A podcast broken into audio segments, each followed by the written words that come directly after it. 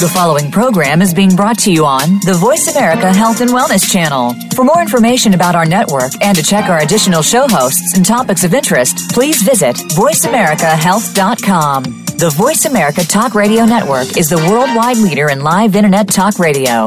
Visit VoiceAmerica.com. The views and ideas expressed on the following program are strictly those of the host or guests and do not necessarily reflect the views and ideas held by the Voice America Talk Radio Network, its staff, and management.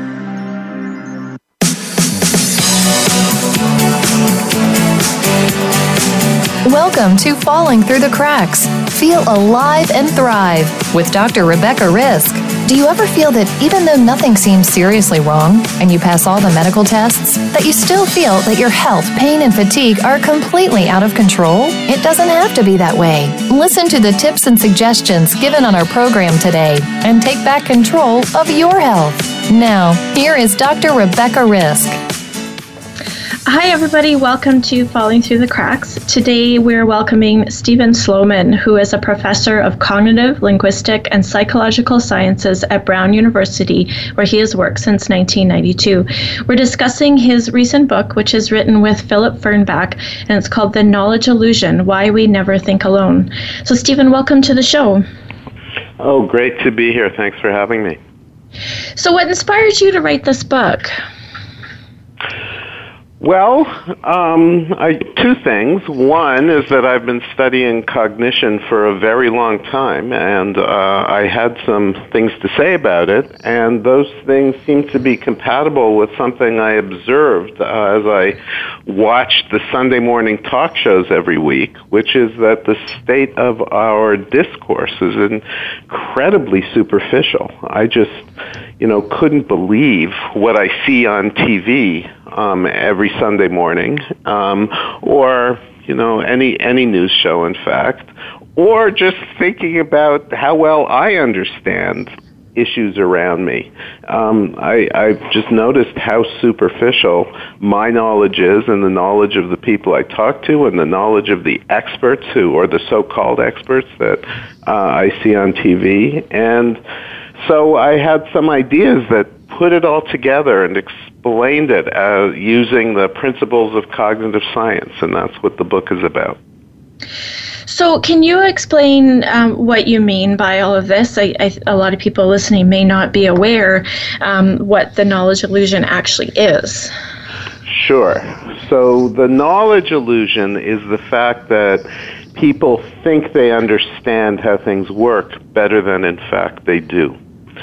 So this has been demonstrated in the laboratory originally by a great psychologist at Yale named Frank Keil and his students. And what they did was they asked people to rate how well they understood how simple everyday objects worked, like uh, pen, ballpoint pens and toilets and uh, helicopters, stuff like that. And people seemed to think they understood pretty well. They gave a reasonably high rating on a scale of their own, own understanding.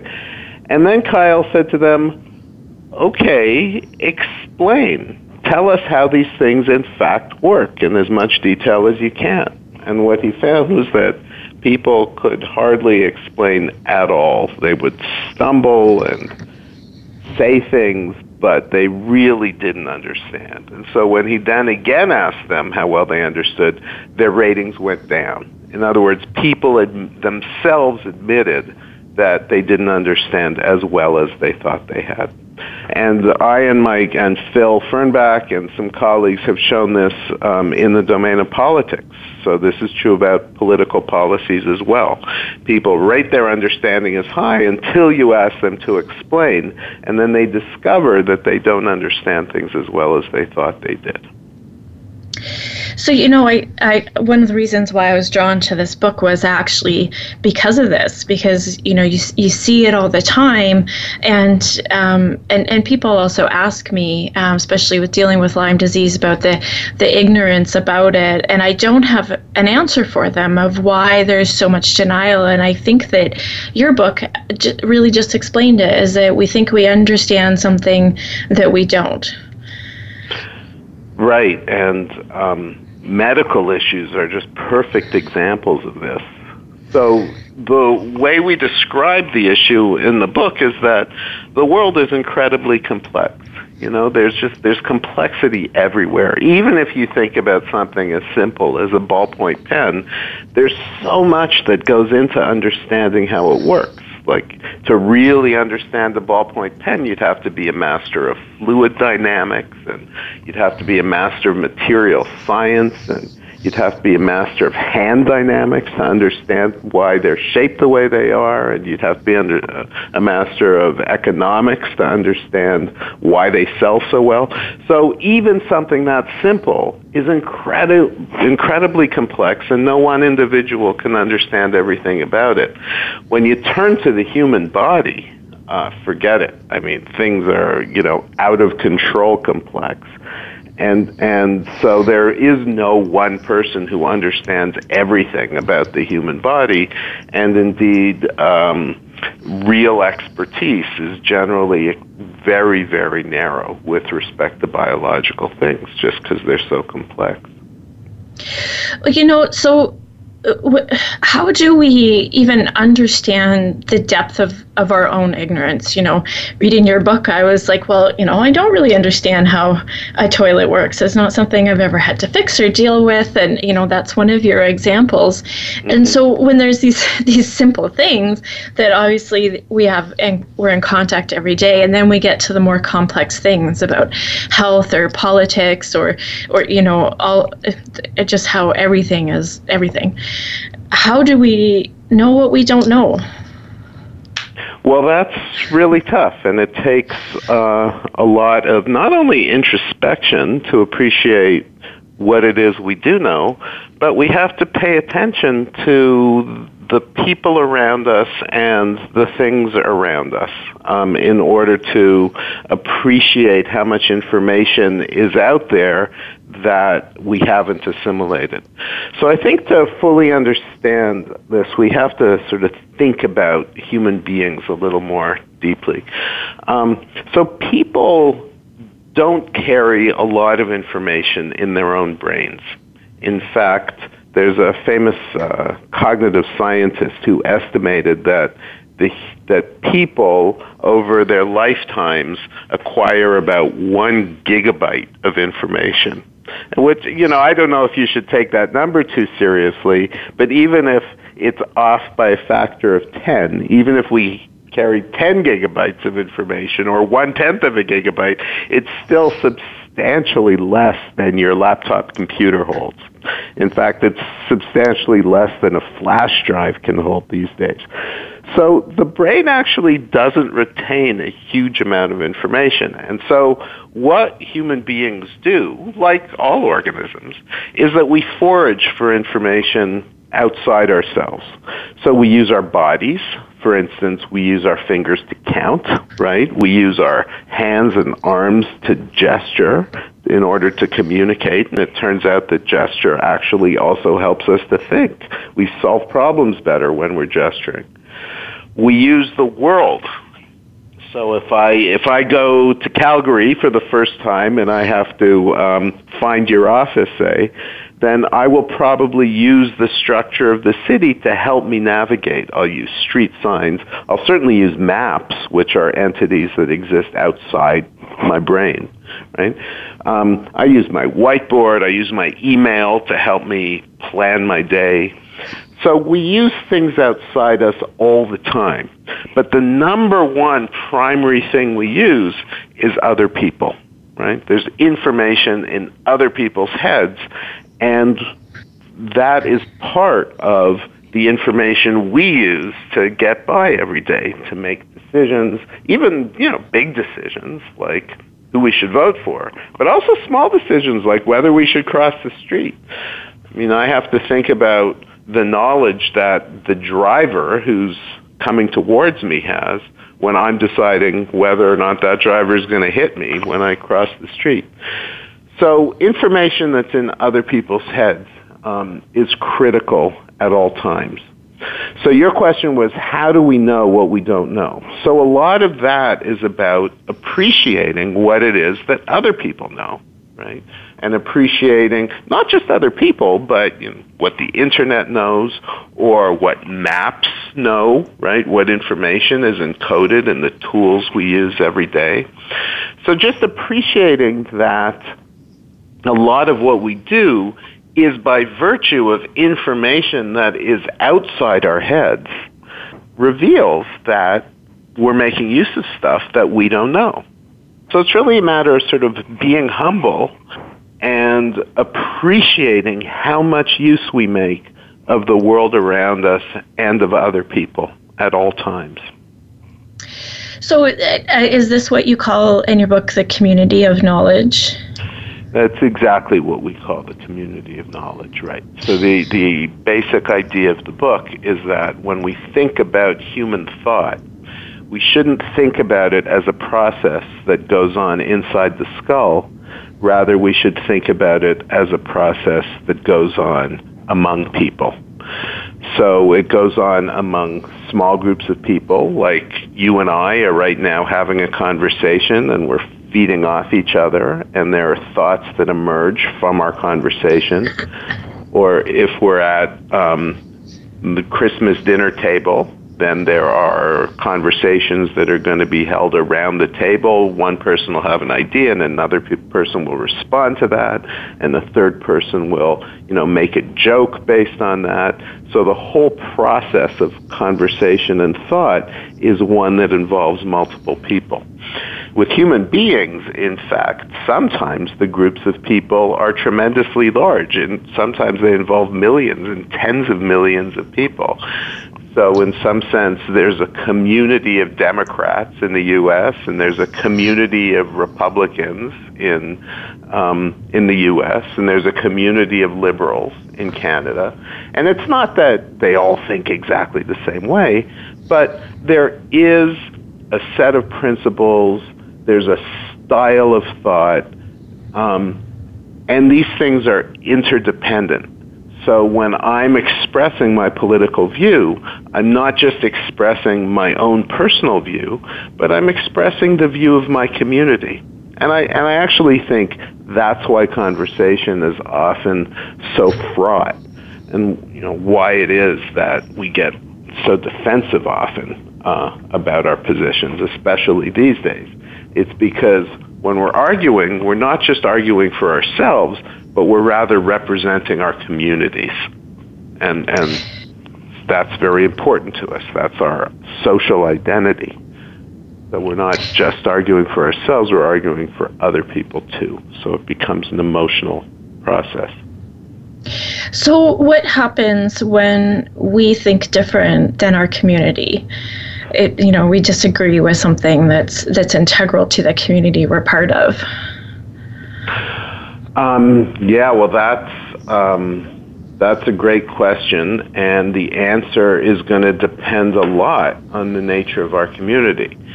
So, you know, the simple answer is uh, we start. We can become a pariah, right? We can be sent outside and and um, become alienated from the rest of our community, and and that certainly happens all the time in religious communities, um, uh, and in other kinds of communities as well. If you don't buy into the basic principles, then you're just not going to be accepted as a member. There are communities in which, which I think are more open-minded. Um, and they're more open-minded because they're built on the principle that uh, that it's okay to to question authority, right? So, you know, philosophers are like that. If you go to a, a meeting of philosophers, you'll find everybody arguing with everybody all the time, and then they go out for drinks. That's just what they do, right? Um, courts of law are like that, where it's sort of your job as a lawyer to make an argument, um, and one that disputes the argument made by the other side. Um, my experience with science is that science is like that too. You're actually encouraged um, to question what it is that people are saying, to question truths that have been long held, and in fact, if you can bring something new to the table, something that really changes the conversation um, and and makes people um, question uh, things that have been long held by scientific community, that's often uh, that that's often a ticket to success. That'll often bring you fame and fortune.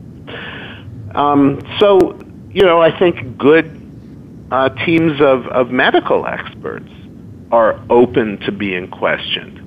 So it's not easy. Nobody likes to be wrong. And nobody likes to be questioned, particularly by someone who's not in authority. But I do think that there are social groups which have developed value systems that encourage that kind of, of questioning. Um, we're going to take a quick break. Um, we're going to pick this up um, when we come back. We're talking today with Steven Sloman. He is the author of The Knowledge Illusion Why We Never Think Alone, which he wrote with Philip Fernbach. We'll be back shortly.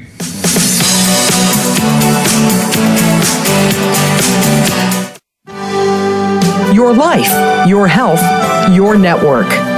You're listening to Voice America Health and Wellness. The largest syndicated alternative health talk program has come to the Voice America Network. The Dr. Bob Martin Show is the program that will answer your health questions and help you to heal your own body of many different ailments. Each week, you'll hear the answers that Dr. Bob gives to his callers that help them to be their own doctor most of the time. We'll also discuss developments on the healthcare front and what you need to do to keep your body in top form. The Dr. Bob Martin Show airs Wednesday mornings at 9 a.m. Eastern, 6 a.m. Pacific on Voice America Health and Wellness.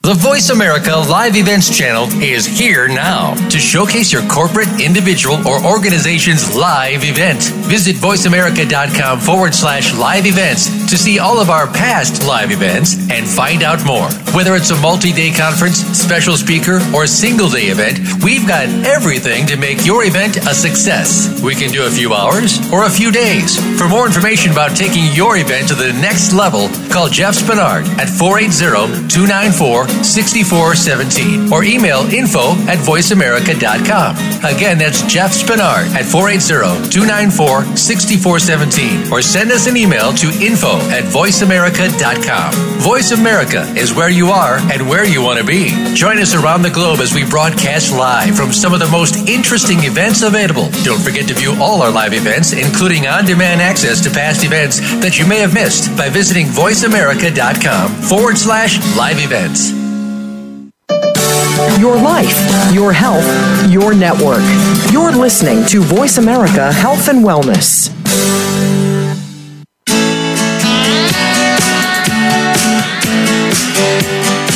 You are listening to Falling Through the Cracks with your host, Dr. Rebecca Risk. To reach the program today, please call in to 1 866 472 5792.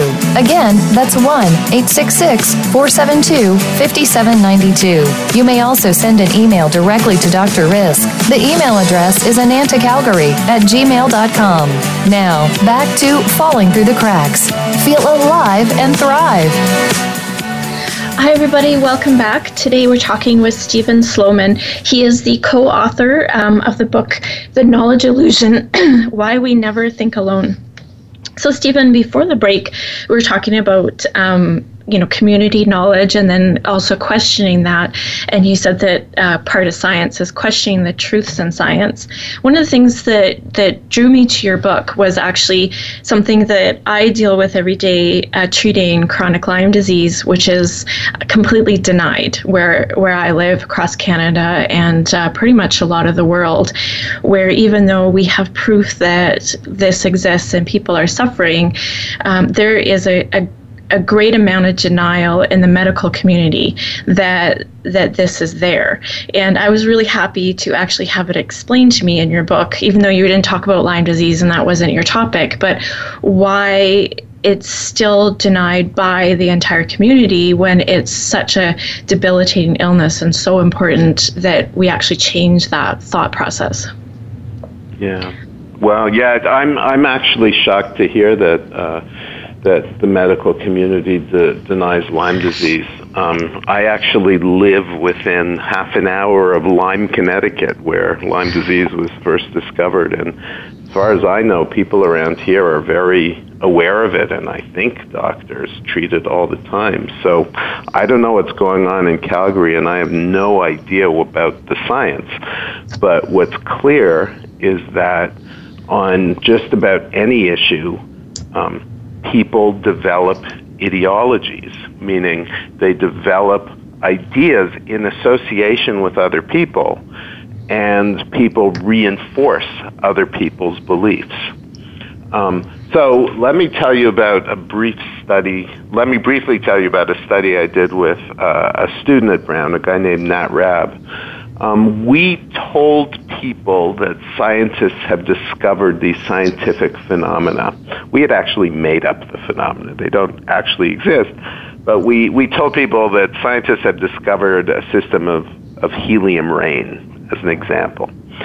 Um, and we also, in one, to one group, said, um, scientists have discovered this system. They, they haven't yet explained how it works. They just know that it exists.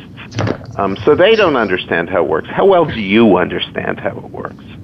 And not surprisingly, people said, I, I don't understand how it works at all. I, even the scientists don't understand, and you just told me about it.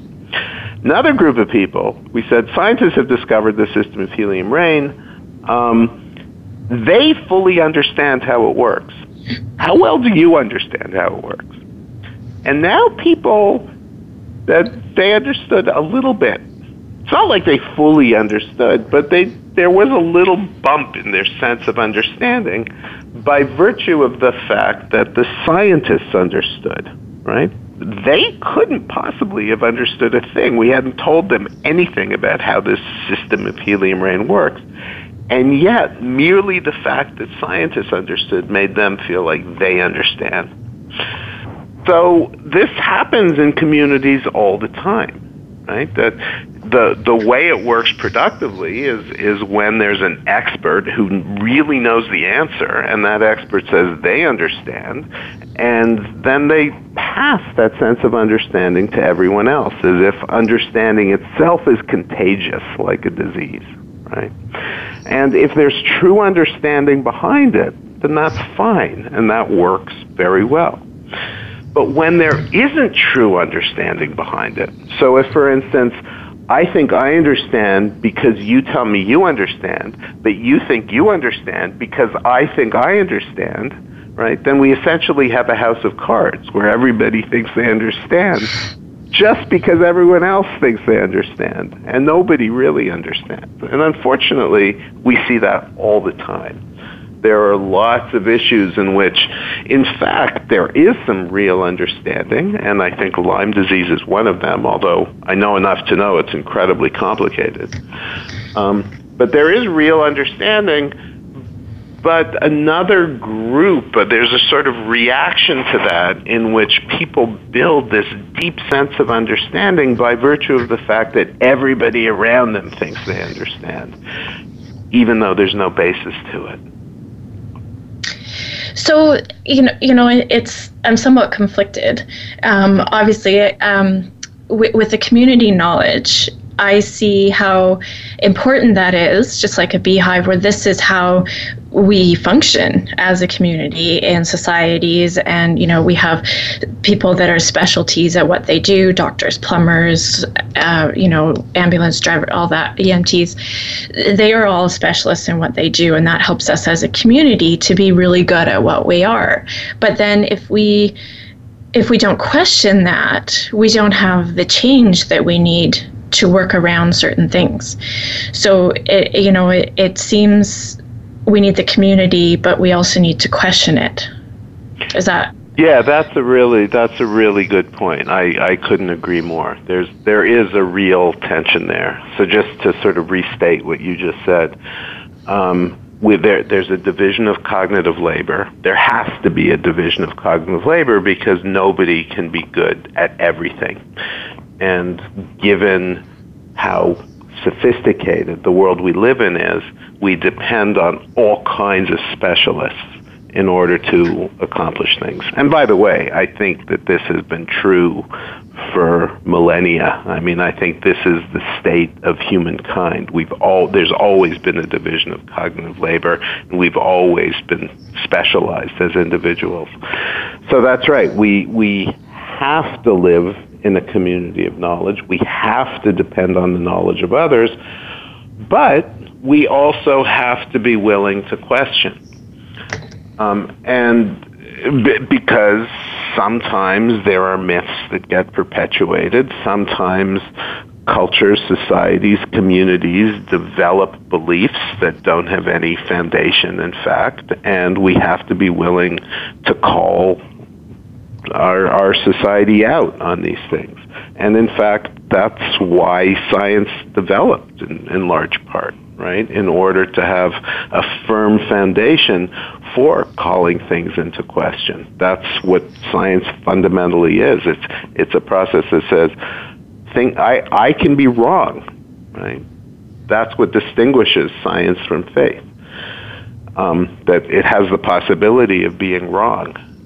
Uh, and and so you know i think we just that's a tension we have to live with. We have to accept that we can't know everything ourselves and we do have to question but we also have to respect expertise right?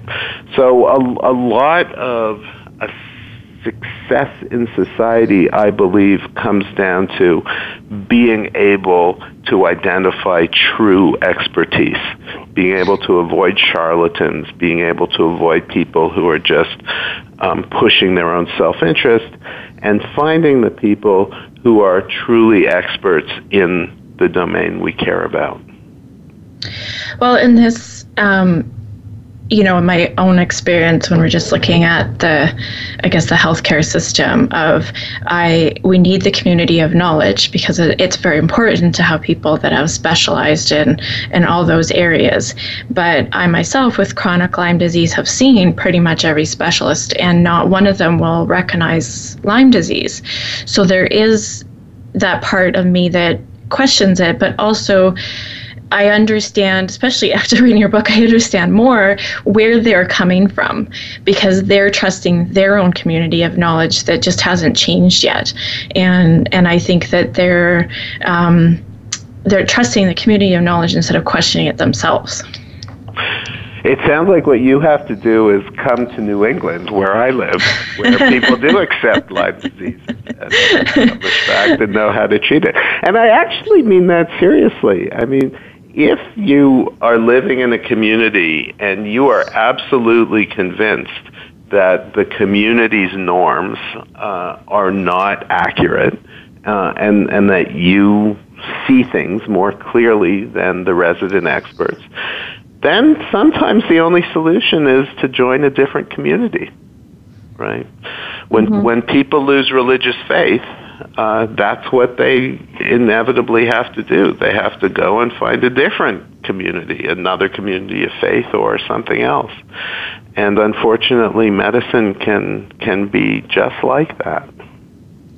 So, when we're looking at a situation like this, um, obviously, this is where um, technology or internet uh, is extremely helpful for us, but also can can cause problems because there's a lot of misinformation. And how do we know what community to trust and what information to trust? Yeah, that's a tough one. Um, Adrian Ward did this study where he uh, looked at people. He he asked doctors and nurses to evaluate um, people who had researched their symptoms on the internet versus people who had not researched their symptoms on the internet. And the doctors and nurses felt that the people who had researched their symptoms on the internet felt they they understood their symptoms much much better than people who hadn't researched the symptoms. Um, and then when they asked the doctors and nurses whether their information was accurate, or who who actually knew more about the symptoms, the doctors and nurses said the two groups were the same. So the difference between the groups was just that one thought they understood better by virtue of having researched their symptoms on the internet, but the experts felt that they hadn't actually learned anything useful. Now, that's, you know, there are issues with the study. It may be that the people who had actually successfully diagnosed their symptoms um, had treated them successfully and didn't even go see the doctors and nurses because they didn't need to. Um, so, how do we know which information is accurate? Well, I mean that's that's a general problem, right? If you're having a conversation with someone, even if you're taking courses um, at college or reading books, uh, you always are in this pro- in this situation where you have to distinguish good information from bad information, and and it's it's a difficult problem. I think there are some useful cues. Uh, I think real experts tend to actually be less confident about what they're saying because the fact is that these issues are complicated and there's rarely a silver bullet. There's rarely a single answer to every problem. And so someone who admits the complexity, someone who doesn't feel absolutely confident they have the answer for you, um, is probably more likely to be correct than somebody who is incredibly confident and absolutely sure that they know what the right answer is. Um, another, you know, source of information is how accurate that person has been in the past. Uh, so, if you know other people who can vouch for that person, that's obviously useful.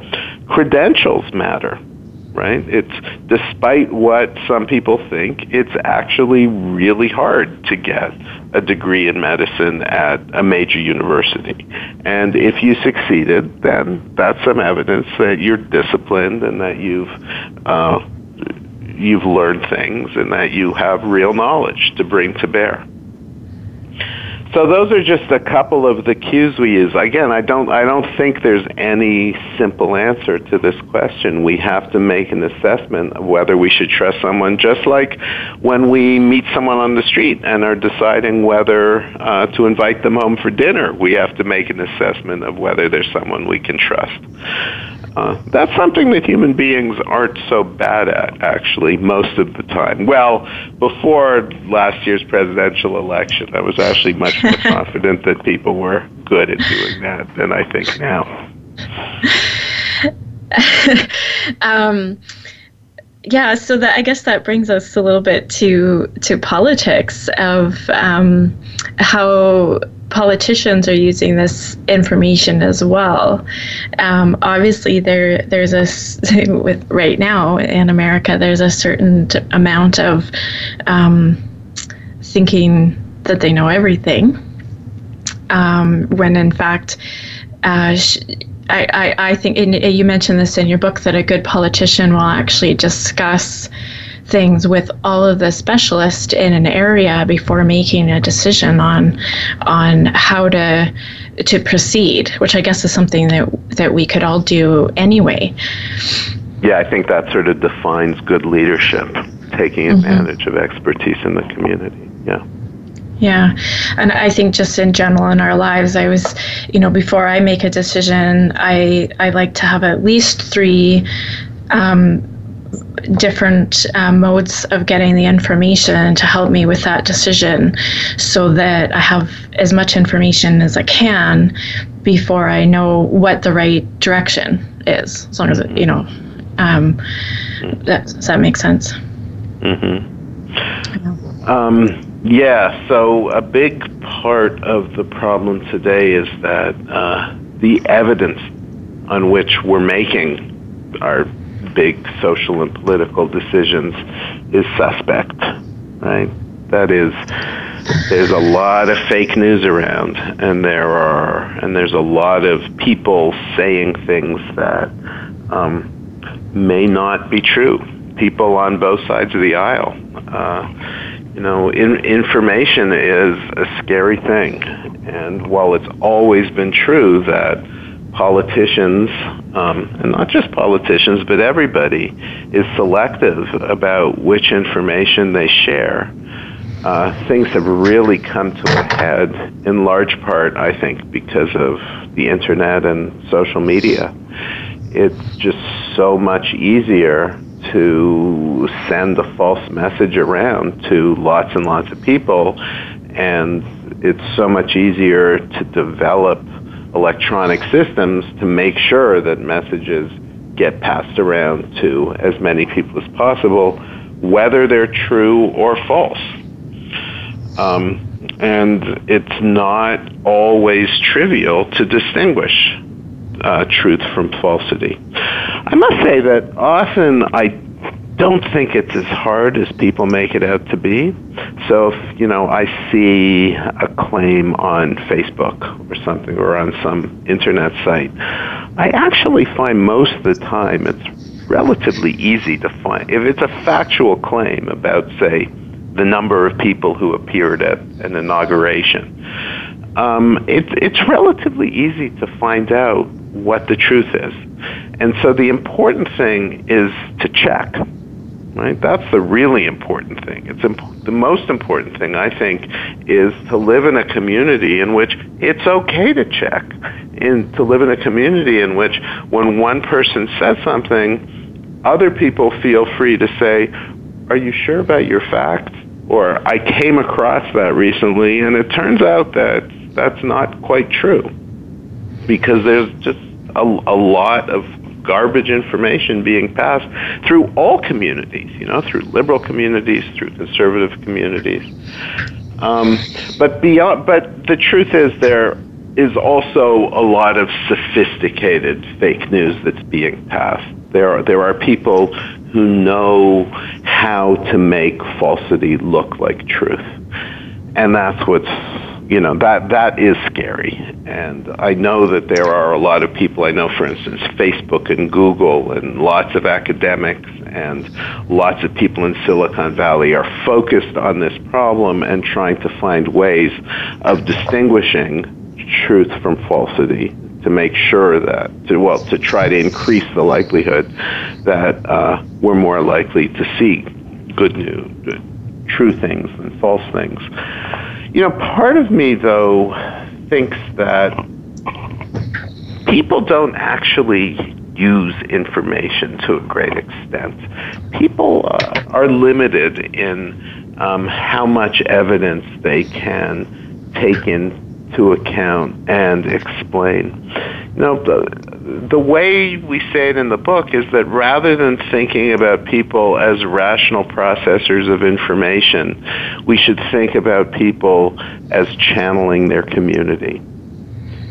Right? So, to a large degree, when, when we see fake news, I don't think I think it might be doing less damage than we think because even though it will be passed around and even though it will reinforce false beliefs, people are going to have those both false beliefs anyway. You know, we we tend to believe and espouse ideas that the people around us believe and espouse um, rather than coming to conclusions ourselves for the most part.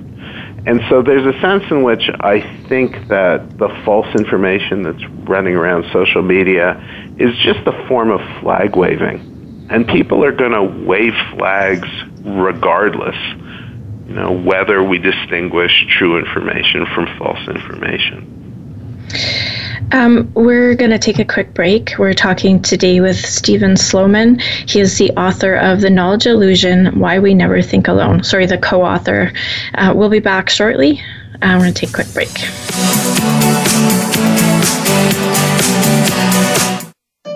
Opinions, options, answers. You're listening to Voice America Health and Wellness.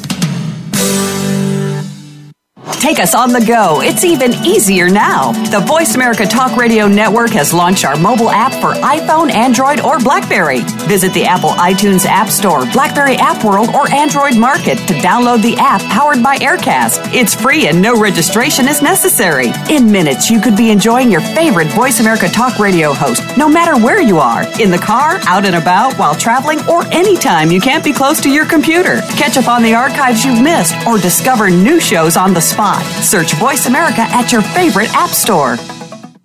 What causes us to be sick? We're not talking about the actual illness or the scientific cause of illnesses. We're talking about your body and health. Listen for the healing whisper of return to peace. Each week, host Dr. Marianne Chase shows you how to listen to your heart to identify poor health, stress, and disease. You'll learn how to heal energetically and spiritually, as well as physically. It's time to depend less on the drugs and more on the heart. The Healing Whisper airs live every Friday at 11 a.m. Eastern Time, 8 a.m. Pacific on Voice America Health and Wellness. Follow the Voice America Talk Radio Network on Twitter. We're at Voice America TRN. You'll get the latest fix on what's happening with our shows, this week's featured guests, and general happenings that you should know about at the Voice America Talk Radio Network. Now you don't have to miss anything when you're away from your home or office. Just go to twitter.com forward slash Voice America TRN or follow along with us at Voice America TRN, the Voice America Talk Radio Network. We're on the cutting edge of social media. Can you keep up? Opinions, options, answers. You're listening to Voice America Health and Wellness.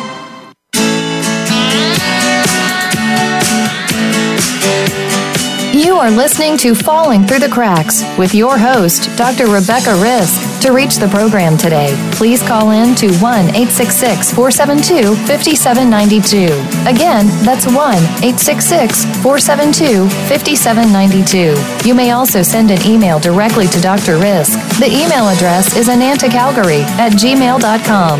Now, back to Falling Through the Cracks. Feel alive and thrive. Hi, everybody. Welcome back. We're talking today with Steven Sloman. He is the co author of The Knowledge Illusion Why We Never Think Alone. So, Steven, um, can you explain the, the difference between uh, intuition and deliberation? Sure. Um, yeah, that's a, that's a great question. I think I've given the impression that um, I don't think anything is going on in the skull at all. And uh, the fact is, the brain is is is a very very impressive device, um, and I, and I do appreciate that. Uh, so when we think about human thought.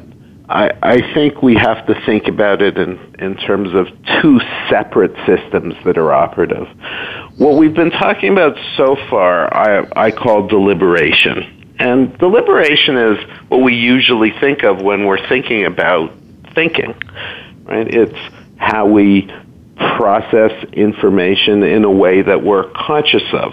So when we deliberate about something, we might, you know, weigh evidence one way or another or weigh the pros and cons when we're making a decision.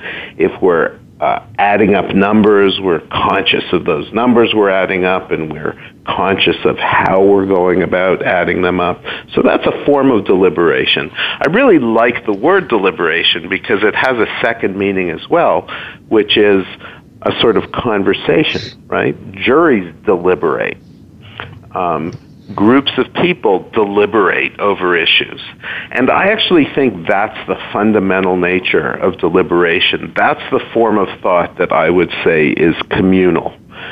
Um, it's this stuff that we actually that we're actively thinking about, as opposed to intuition. Right. So the brain is a really sophisticated machine for delivering intuitions where by an intuition I mean a response to something where we're not aware of how we came to that response. Right? So if we just, you know, take a look to our right, we're going to see something. And whatever we see, we'll know immediately what it is. So, you know, I see a picture on the wall, and it's a picture of a person. And I know that immediately. I don't understand the cognitive processes that that went on, or at least I'm not aware of the cognitive processes that went on in my brain that allowed me to identify this as a picture of a human being. I just have this specialized machinery that delivers a response. And if I ask you what's 7 plus 5, I bet you you have that specialized machinery that'll, that delivers the response of 12. You don't know where, where it came from. It came from memory, right? But memory is, uh, is very sophisticated. Um, and it allows us to see all kinds of patterns. So sophist- expert chess players, for instance, um, see all kinds of patterns on the chessboard by virtue of the fact that they have really sophisticated intuitions about chess. And radiologists have really sophisticated intuitions about x-rays. They see things in x-rays that I just can't see.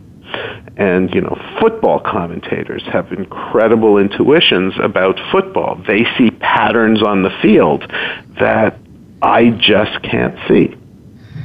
So there are these different processes. And the way, you know, one interesting question is how they relate to one another. How does intuition relate to deliberation? And one form of interaction between them, and I think the most common form, is that we're thinking about, we're deliberating about things, and that's those things we're thinking about spark intuitions. So if we're around the dinner table, one person says something, and that causes somebody else to remember a joke, say. So their intuitive system is delivering that joke which then gets shared around the table, which causes other people's intuitive systems to respond. So deliberation is, in a sense, making use of the intuitive systems of, of everybody around. And uh, sometimes our intuitions are, are really good, if they're well honed, if we're well honed uh, experts, for instance. And sometimes they're not so good uh, we sometimes are biased in the way that we perceive things. Um, and so sometimes deliberation serves as a corrective on intuition. But not always. If everybody has the same biased perception, like if everybody um, sees a group of people as possessing a property that perhaps they don't possess, you know, people's intuitive systems can reinforce one another through deliberation um, so that the group can come to a very biased view of, say, another group because they're deliberating in such a way that they're sharing these biased perceptions. So I think that got. Uh, um complicated. Which oh, I the mind is, is complicated. It's absolutely yeah. complicated. I definitely am going to have a job for for a while. Yeah, um, that's a. I think the point is is how complicated we are. I mean, we're making it sound simple that we have this community of knowledge and and we don't really know what we don't know, but at the same time, there's stuff that we do know. That, is that right? There, there's certainly stuff that we do know. I mean, we look. The the whole idea of a community of knowledge is that we each make our own narrow contribution. So we have to know enough to make that narrow contribution, right?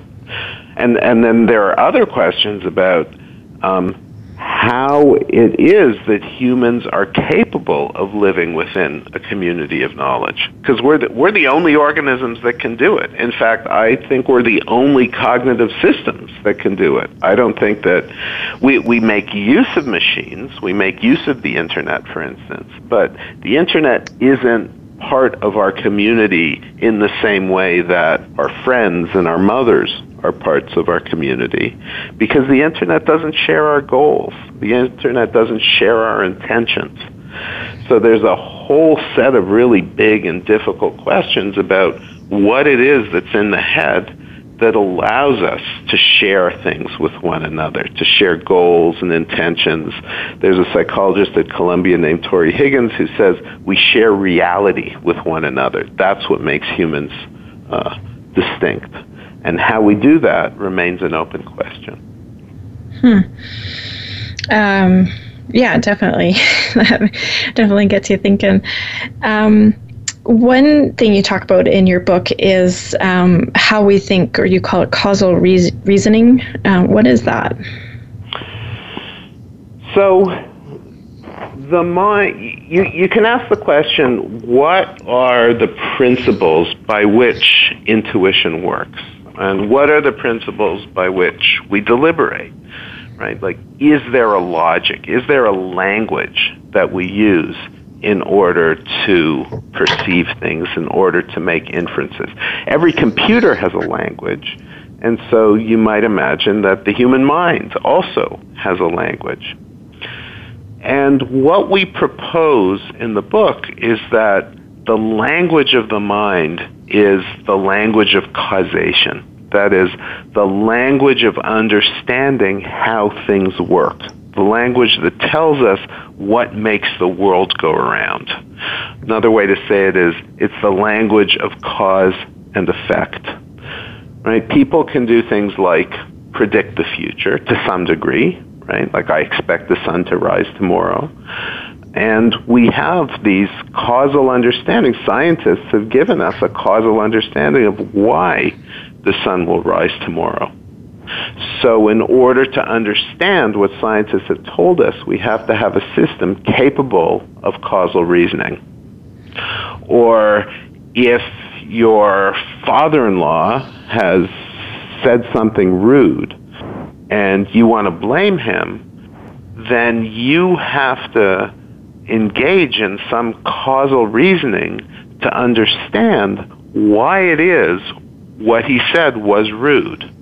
What what was the effect of what he said such that somebody else was offended? So whether we're talking about human behavior or we're talking about physical mechanisms or talking about medicine. I mean, understanding how the body works is a causal question. It's a very complicated causal system. So the claim we make is that the language by which the mind operates is the language of causation. Right? It's not the language of arithmetic, and it's not the language of logic, which a number of philosophers and psychologists have suggested. And these days, there are actually a lot of people who think that it's the language of probability that we should use to describe the mind.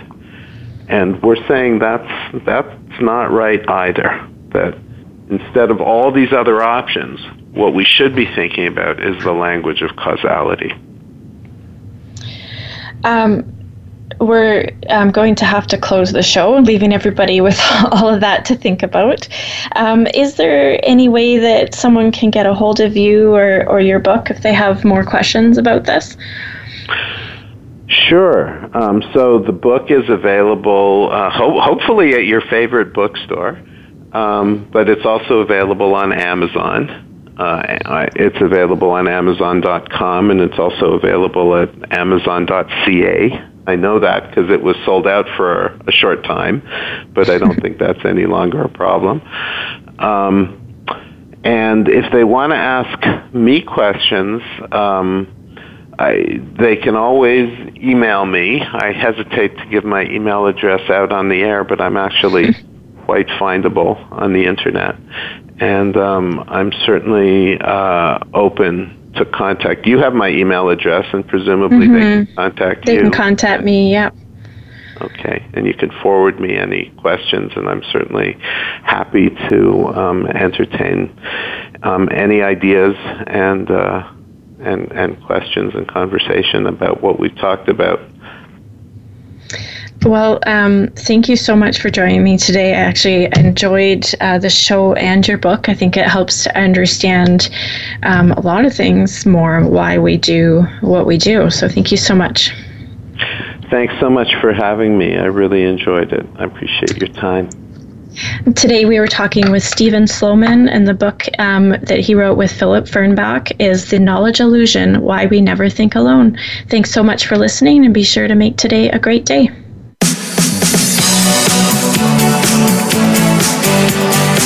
Thank you for tuning in to this week's edition of Falling Through the Cracks. Feel alive and thrive. Please join Dr. Rebecca Risk again next Monday at noon Eastern Time and 9 a.m. Pacific Time on the Voice America Health and Wellness channel. We'll talk more next week.